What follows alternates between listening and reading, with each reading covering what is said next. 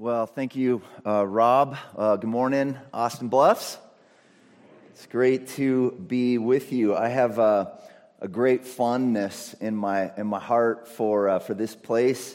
Uh, over the years, um, not only in friendship with uh, two of my favorite families in the world, the Zietlows and the Gentrys, but just for this church family, a faithful, faithful church, and I've had opportunity to be with you, be blessed by you over the years uh, the men. We had a great time on Friday night and uh, yesterday morning, so you were a blessing to me, brothers. Thank you for that. And just as um, mom and dad, Michelle and I, I just want to say thank you to all of you for your love, your care, your investment in, uh, in our son Micah over the last two summers. It's been a, a blessing to him, I know, and a blessing to us. So thanks. Good morning. Why don't you grab your Bible and uh, make your way to 2 Corinthians chapter 12. Our title this morning is The Contentment of Grace. And uh, we're going to sort of wrap up where we've been in this theme of weakness for the men, but also, ladies, we'll let you eavesdrop in on this text of Scripture, as certainly it's applicable to all of us. And uh, so, as you, uh, as you get to 2 Corinthians, either in your hard copy or on your digital device, let me pray for us, and then we'll dive into the exposition this morning. God, it is, it is good to come to you, our blessed Redeemer. It is good for us to be still and know that you are God. It is good to find the rest that comes as your people congregate together, eager to receive the truth from your word. And so, Spirit of God, we trust you to move among us, to take the sword that is yours and wield it well in our souls for our good and for your glory, we pray. Amen. Well, if you, uh, if you frequent Chick fil A, you're quite familiar with the response that's given when you say thank you, right? It's my pleasure. Uh, I love hearing that. I love Chick fil A, so I love hearing it's my pleasure. Uh, something happens, right? You express gratitude, you hear this response. And I, I just got to tell you, my mind immediately goes to this uh, phrase when I think of this text of Scripture, this dialogue between the Lord and the Apostle Paul in, in this text, because a circumstance has happened in Paul's life to which God says, My grace is sufficient for you, for my power is made perfect in weakness. To which Paul says, in essence, if that's the case, then it's my pleasure. It's my pleasure to boast in weakness. This, of course, is 2 Corinthians chapter 12, verse 9, perhaps the most familiar of uh, maybe Paul's verses to you, to the Corinthian church. And we're going to look at this whole section to try to understand a bit of a bizarre encounter that the Apostle Paul had and uh, sort of a strange way in which things he chooses to boast in. But the, the sort of introduction of this content and this theme this morning might be summarized really in this statement the key to understanding the radical way of human weakness that produces spiritual power is this title that I have given to our sermon this morning, The Contentment of Grace. Being content in my grace is what the Lord says to the Apostle Paul. For power is perfected in weakness. We might say it this way when you are content in grace, brothers and sisters, then you take pleasure in weakness. Now, I told the men over the last few days that I just rarely heard a sermon, much less a series of sermons on the content or the subject of weakness as I was growing up as a young man, or for that matter, even as a middle aged man. I just was called to be strong, to be courageous. And of course, those are great calls in the scriptures, but rarely was I called to glory in my weakness, to boast in brokenness, to uh, sort of flaunt over my failures in these places where all I can do is cry out, Lord, I don't know what to do. I feel weak. I feel needy. I feel inadequate. I feel insecure. And thankfully, as the years have gone by and I've been discipled by the Word of God, by the Spirit of God, I've come to find this great contentment in being able to say, it's, this is what you have for me, Lord. It's my pleasure to declare my weakness. You might say, even for some of you this morning, that's crazy. That is crazy talk. Who would do that? And I would tell you, though it is crazy talk, the people who would do that are those who would want real spiritual power in their lives. Not the propped up power of the false identities that maybe we so easily cling to, not the fleshly strength of being those who are impressive to the world, but those who want the power of Christ to rest on them. Any of you out there this morning? You want the power of Christ to rest on you? Oh, Lord, please do that in my life and in this church, right? That is what, it, what is that but the Spirit of God operating in and through you rather than you operating on your own power and being motivated by the things that you feel competent to accomplish. And so that's where we're going here in our text this morning. That gives you sort of the heartbeat in some sense of where the men and I have been over the last few days, ladies. And now let's just move back to the beginning and let's read our text together. 2 Corinthians chapter 12, beginning in verse 1, Paul says, I must go on boasting. Though there is nothing to be gained by it, I will go on to visions and revelations of the Lord. I know a man in Christ who 14 years ago was caught up to the third heaven, whether in the body or out of the body, I do not know. God knows. I know that, and I know that this man was caught up into paradise, whether in the body or out of the body, I do not know. God knows. And he heard things that cannot be told, which man may not utter. utter. On behalf of this man, I will boast but on my own behalf, I will not boast except of my weaknesses. Though if I should wish to boast, I would not be a fool, for I would be speaking the truth. For I refrain from it so that no one may think more of me than he sees in me or hears from me.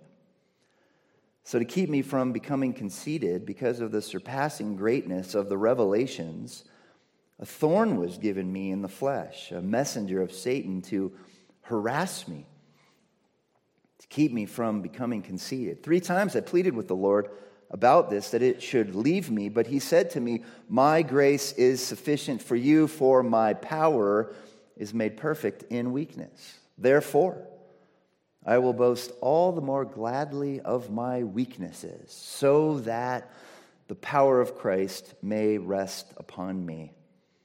For the sake of Christ, then, I am content with weaknesses, insults, hardships persecutions and calamities.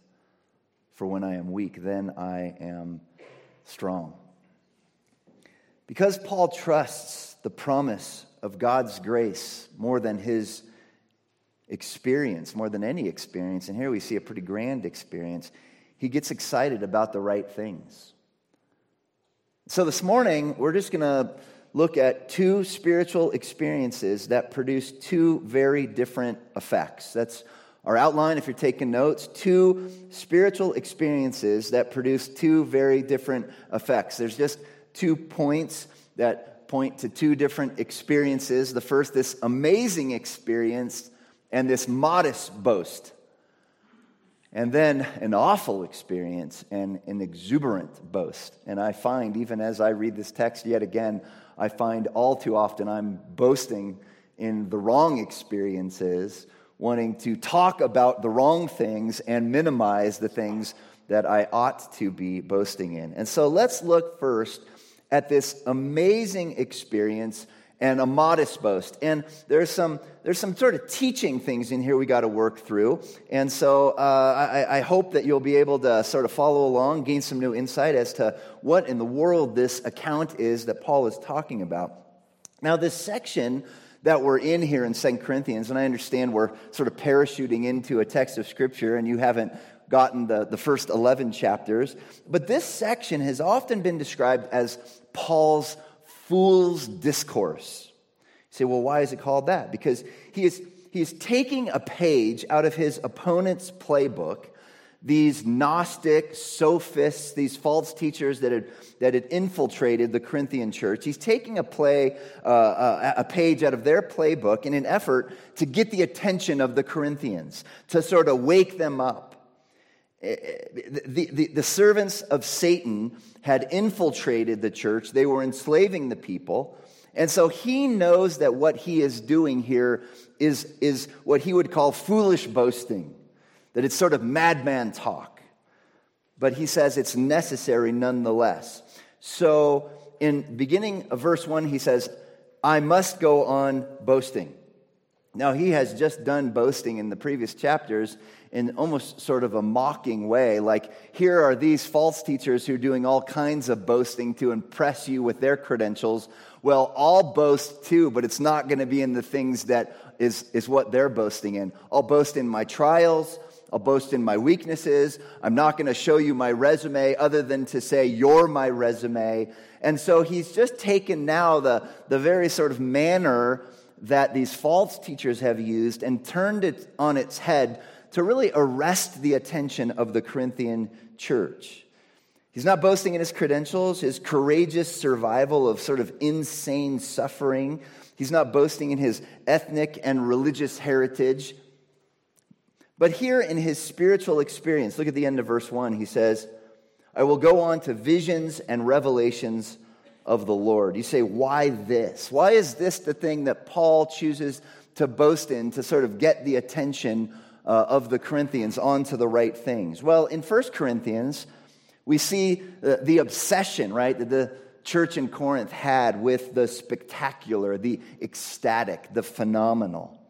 Perhaps these pseudo apostles in Corinth had really fueled the desire in the church to hear these amazing spectacular, mystical experiences.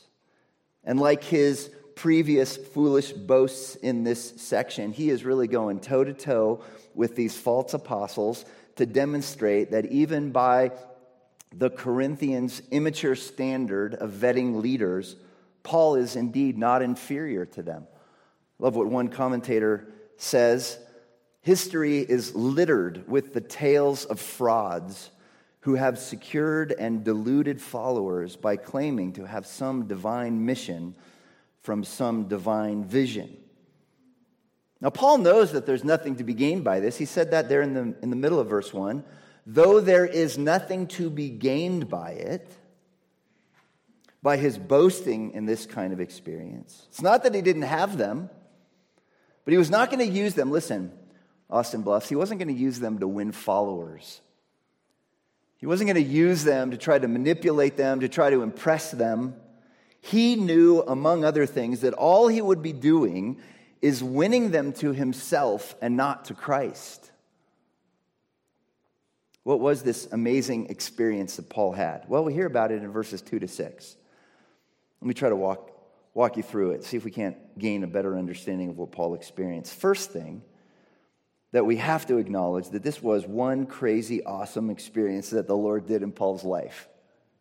I mean, just look at verses 2 and 3. He says, I know a man in Christ who 14 years ago was caught up to the third heaven. Whether in the body or out of the body, I do not know. God knows. And I know that this man was caught up into paradise. Whether in the body or out of the body, I do not know. God knows. He was caught up, he was snatched away. It says he was snatched away up into the third heaven. Now, in our understanding of uh, biblical cosmology, we, we think of the third heaven. Well, the first heaven is just uh, the, the sort of the atmosphere around us, the heavens that we can see. The second heaven, in our understanding, would be that of sort of outer space the, the, the sun, the moon, the planets, the stars. And the third heaven is described theologically as the abode of God. It's not a where, it's a what right? You, I, I hate to burst your bubble, but heaven is not a physical place beyond Pluto. I don't even know if Pluto's still a planet. Is Pluto still a planet? Um, it is a planet? Okay, good. That's good. I'm learning. Austin Bluffs is instructing me. I appreciate it. We can't send a Mars rover out to Mars and beyond and get to the abode of heaven. It's the, you could get to the outer reaches of space and you will never reach what Paul describes as the third heaven, or what he describes there uh, in, in a synonymous term in verse 3 caught up into paradise. It's used as a synonym here, just in case you think that you can reach the third heaven.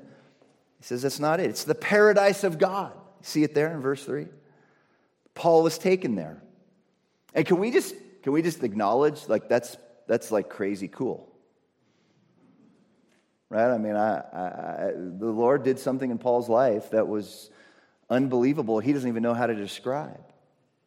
Second thing we can sort of understand from the passage Paul doesn't know how it worked. Two times he says in verses 2 and verses 3 whether in the body or out of the body, I do not know. I don't know how this happened. It wasn't me. Uh, so for me to go and uh, start writing a book and jump on the conference circuit, tell everybody about my, uh, my third heaven experience and sort of touch my clothes that have been to the third heaven. And he goes, It doesn't make any sense to do that since, first off, I don't even know whether it was real physical event or it was something God just revealed to me in a vision. I love what uh, Derek Prime, one of my favorite commentators, says boasting about spiritual experiences is especially inappropriate since, if they are genuine, they are God's gift. I, I mean, I don't have to describe to you how many frauds of our day love to boast in spiritual experiences that can't be verified, that can't be uh, tested so whether they're true or not, they ought to take a page out of Paul's book and says, like, I don't know how it worked. Uh, if, if, if, it was something that was true and legitimate, it was a gift that God gave to me, not to make me famous, but to help me understand the weakness that I possess and the God of glory that is beyond me. Third thing we can see from this text about this experience that God or that Paul had was Paul knew that this was a private matter, it was a private experience, and he was even forbidden to repeat it, which he obeys, right? Look at, look at verse 4. And he heard things that cannot be told, which man may not utter. So we don't know what it was. But what it was, listen, it was for Paul. You see, 14 years earlier, Paul had been radically transformed from the Christian persecuting Saul. And the Spirit of God now was helping Paul work out his doctrine. Whatever happened in this amazing spiritual experience was God equipping Paul for his future mission. And I think it's safe to say it was vital to his spiritual growth and that he he never told anyone indicates that, that Paul knew that it was for him and him alone. He never included it in his testimony. Right? We give testimonies and we tend to maybe include those pretty dramatic, phenomenal moments that God arrested our attention. And Paul never included this in his testimony. Why? Well, it was private, it was subjective, it was individual, it was not something everyone should expect to have repeated for them. Paul was, we understand, right, a unique player in the history of redemption. Calvin explained it this way This thing happened for Paul's own sake. For a man who had awaiting him troubles hard enough to break a thousand hearts needed to be strengthened in a special way to keep him from giving way and to help him to persevere undaunted. That's a good description. The Lord just knew Paul was going to face things that uh, just the, the, the average man couldn't handle. And so he was graciously, in Paul's weakness, giving him this phenomenal experience to strengthen, equip, encourage, and give him a steadfastness of heart. The fourth thing that we can understand here is we know he speaks of this in the third person so as not to make himself the hero of even his own true story. It's kind of an odd way, you know, when people start talking about, about themselves in the third person, you're like, uh, you know, I'm right here, and why are you talking about yourself in the third person? Well, Paul does this here, and he does it for a very specific reason. Look at verses 5 and 6.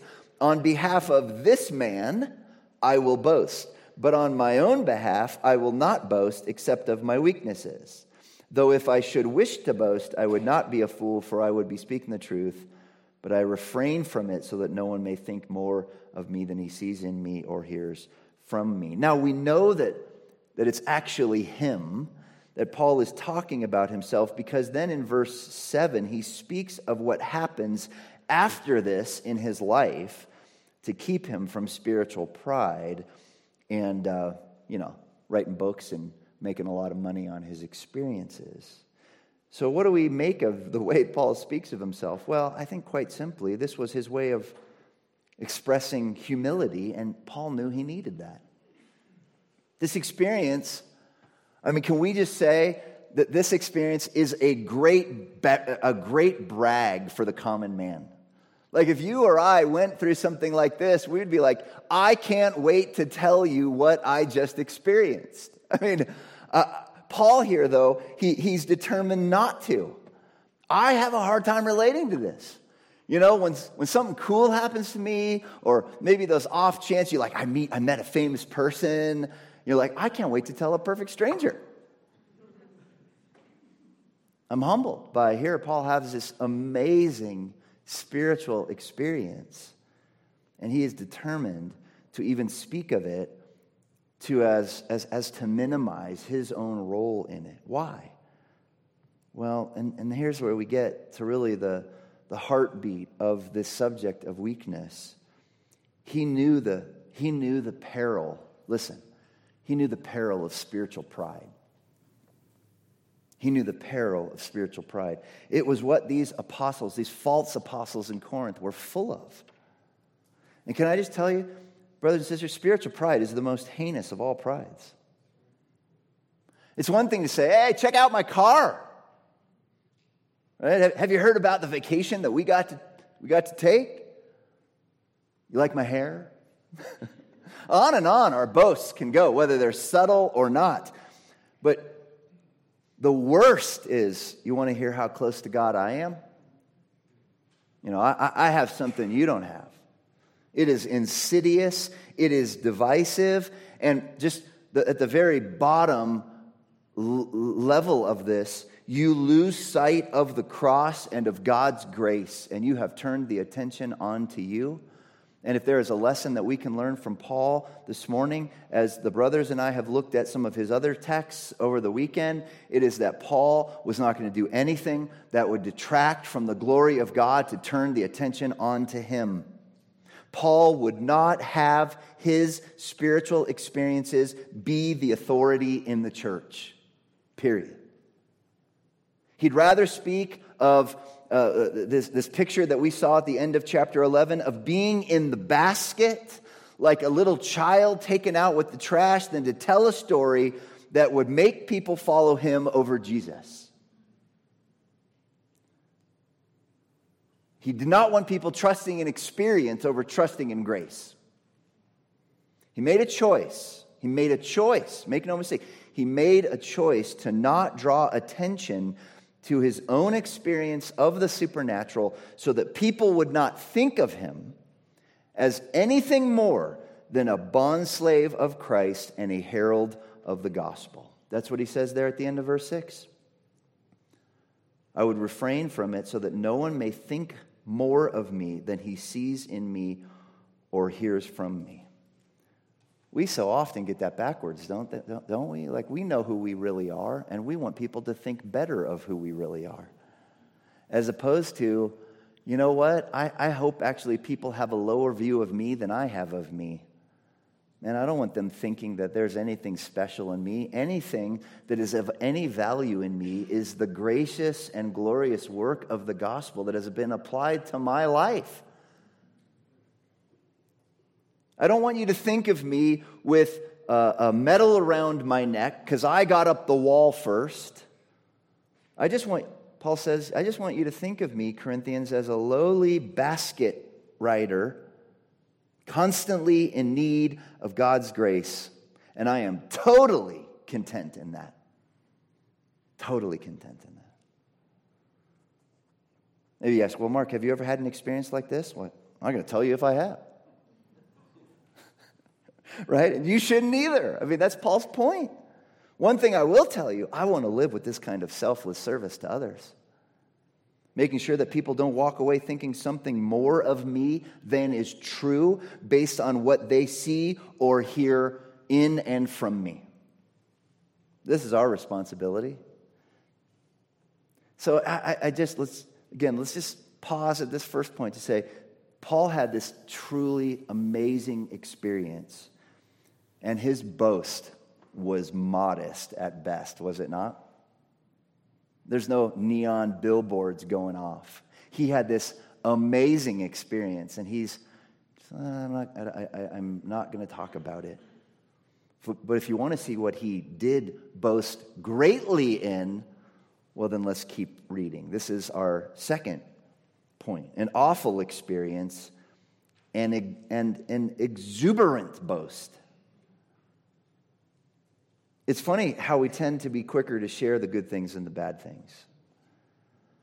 Right? We learn how to, to share these things so as not to be overtly arrogant, but just sort of enough that on Instagram or Facebook we get the likes.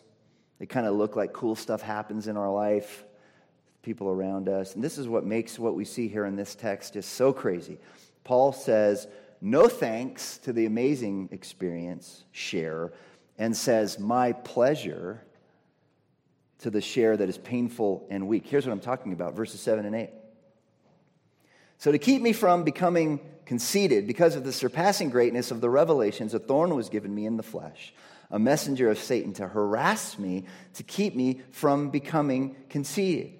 Three times I pleaded with the Lord about this, that it should leave me. Just stop there. This thorn in the flesh for Paul was debilitating, it was humiliating. And it came from who? It came from God. It came from God. You say, well, what was this thorn? Well, we don't know. There's all kinds of speculation as to what this thorn in the flesh is that Paul had, from a physical ailment to a, a, a you know, demon possessed messengers of Satan who were just doggedly uh, bullying him, pursuing him, stalking him, uh, just, just wanting to make Paul's life miserable. Uh, uh, we don't know what it was. I have my own speculations, but actually, the purpose of it is clear, and he says it twice to keep me from becoming conceited. You see it there in verse 7. And I think, actually, brothers and sisters, in God's glorious plan for the scriptures to reach all the way through time to us today, he withholds the information so that that we can apply it to the various thorns in our life. And not go, oh, well, that was a physical ailment, because that can only be applied then to physical ailments. If someone has cancer, then maybe you can apply what Paul went through, but he, he withholds exactly what it was so that we can go, okay, we understand what it is to face these thorns in our lives and the Lord's purposes for them to us. This is the purpose thorns given by God to puncture our pride.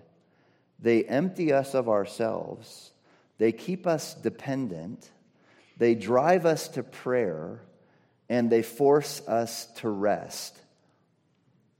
And we all have them, don't we? This is what God does through thorns, brothers and sisters, unless you listen to the lies of the enemy. Unless you listen to the lies and let the enemy convince you that God doesn't care. Let the enemy convince you that God, you know, a God of love would never do this to his children. That, that, that he isn't loving to make you hurt. David Garland says it this way Stakes in the flesh are not good, but they are also not bad because they may convey a word from God if we are attuned to hear it. So, who are you listening to? Are you listening to the lies of the enemy that says that thorn in the flesh, that trial, that weakness that you're experiencing right now is not for your good? Or are you listening to the voice of the Spirit that says, I want you to see how weak you are so that my grace may be made magnificent in your life. Garland goes on to say this Times come in our lives when we must learn to accept what is inescapable and then listen for what God is saying to us through it. we might find that we are mistaken about what we think is best for us and for God's work. You think you know what's best? And I can just tell you that in the course of my life and ministry, there's plenty of times where I thought I knew what's best. This is the way it should play out. And uh, it's not how it played out. I mean, we could spend the morning going around talking about those things, I'm quite certain. See, some lessons may never be learned, some lessons may never be learned without thorns. But that doesn't mean you have to like it. Saying my pleasure to weakness is not the same as loving pain. And how do we know this? Well, because we see what Paul's doing here. He's praying. He's praying earnestly. He's praying repeatedly, right? Verse 8, he says, Three times I pleaded with the Lord about this, that, that it should leave me. Three times, like Jesus, three times praying to his Father, Father, if it's your will, you take this cup from me? Father, if it's your will, will you take this cup from me? Father, if it's your will, will you take this cup from me? But your will be done, not mine. Jesus suffered anguish knowing what awaited him there in Gethsemane as he was on the way to the cross and he asked his father if there was another way to which his father said what no this is my will for you you see brothers and sisters persistent prayer and contentment in God's grace must go together. So that when He says no, you hear yes to the strength that He always supplies. 1 Corinthians chapter 10 verse 13 no temptation has overtaken you that is not common to man God is faithful he will not let you be tempted beyond your ability but with the temptation he will also provide the way of escape that you may be able to endure it brothers and sisters of Austin Bluffs, the way of escape, more often than not, is a renewed experience of our Savior's grace. You get that? I mean, that's a, that's a great lesson to take away. The way of escape, more often than not, is renewed experience of our Savior's grace. I love my brothers and sisters around the world. I have uh, good Ethiopian uh, brothers and sisters who, in their family, faced uh, communist persecution many a time uh, where their lives could have easily been taken. And you know, anytime you speak to a member of the persecuted church and they ask you to pray for them, they don't ask that you would take away the persecution or the suffering. You know what they ask for? That you would give them the strength to endure it the Lord would give them the strength to endure it, that they would have a renewed experience of God's grace in their life. You want to know more of the love and grace of God in your life? Do you? It will require some discomfort and pain. It will require some thorns. I say that and I go, man, we brought this guy all the way from California to tell us that. Now, that's like not a very encouraging, happy message so that you will learn to say, My pleasure to weakness. Verse 9. But he, God, said to me, My grace is sufficient for you, for my power is made perfect in weakness. Therefore, I will say, My pleasure. I will boast all the more gladly of my weaknesses, so that the power of Christ may rest upon me. But we see that Paul's persistent prayer was answered, wasn't it? He said, You have what you need to deal with this thorn in the flesh, Paul. You have my grace, and that's enough. F. F. Bruce said it this way His power was indeed answered, not by deliverance from the affliction, but by his receiving the necessary grace to bear it. And God's power being, wait for it, perfected in the weaknesses you feel. So, brothers, you can fill in your wives, your kids on all that we talked about this weekend, but we all can hear this, right? God's power right now in your weaknesses. The ones you choose to boast in because you just aren't up for the task and you know it and you're not trying to pretend or fool anybody. The trials that you have zero control over that the Lord has brought into your life, you're just going to go, okay, look, I know this is for my good. And I know that God is walking me a path to demonstrate his power in glory in my life in ways that, that no other experiences could bring to me. Not being transported to the third heaven, but walking with this thorn right now. You want to know what power perfected in weakness is? It's just shorthand for the cross of Christ.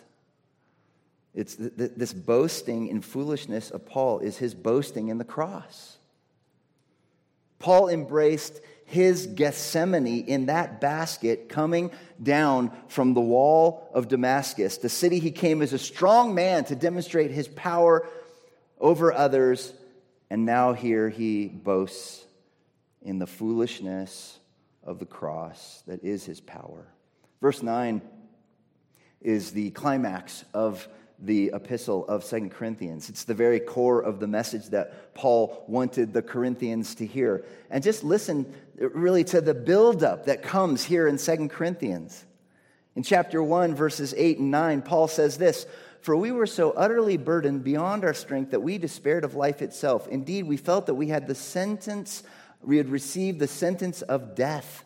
But this was to make us rely not on ourselves, but on God who raises the dead. Chapter 4, verse 7, you know this one. We have this treasure in jars of clay to show that the surpassing power belongs to God and not to us. Chapter 6, verses 2 to 4 Behold, now is the favorable time. Behold, now is the day of salvation. We put no obstacle in anyone's way so that no fault may be found with our ministry, but as servants of God, we commend ourselves in every way by great endurance, in affliction, in hardships, and calamities. And here he says in chapter 12, verse 9 My grace is sufficient for you, my power is made perfect in weakness. This is the anthem of Paul's ministry. This is the anthem of this letter. This is the anthem, brothers and sisters, of the glorious gospel of God's grace to you. You will not rightly worship and enjoy the beauty and glory of God if you don't also boast in your own weaknesses.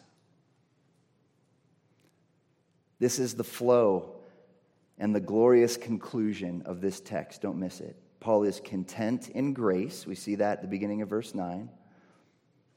At the end of verse 9, we see that he takes pleasure in weakness. And then at the end of that, was in the middle of the verse. So he's content in grace, takes pleasure in weakness.